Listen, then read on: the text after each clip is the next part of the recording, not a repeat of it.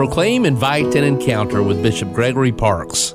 I had uh, the surgery on my leg, uh, below the knee amputation. It was June 9th of 2022. First of all, it was a great decision. I don't regret making it. It's kind of a, a radical procedure in the sense that, you know, once you have it, there's no going back.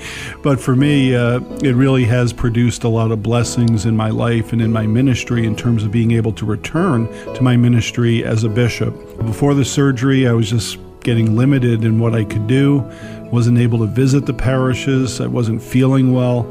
And, you know, the time that it was taking to care for the wound, the open wounds that I had, the ulcers, uh, IV antibiotics, weekly visits to the doctor and the wound care center hospital visits just became unmanageable. And I think that's ultimately which led me to the decision to have the surgery.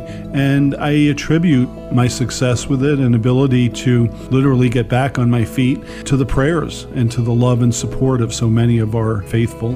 I had to make the decision myself. You know, some of the doctors had indicated for several years that I probably need to have this procedure.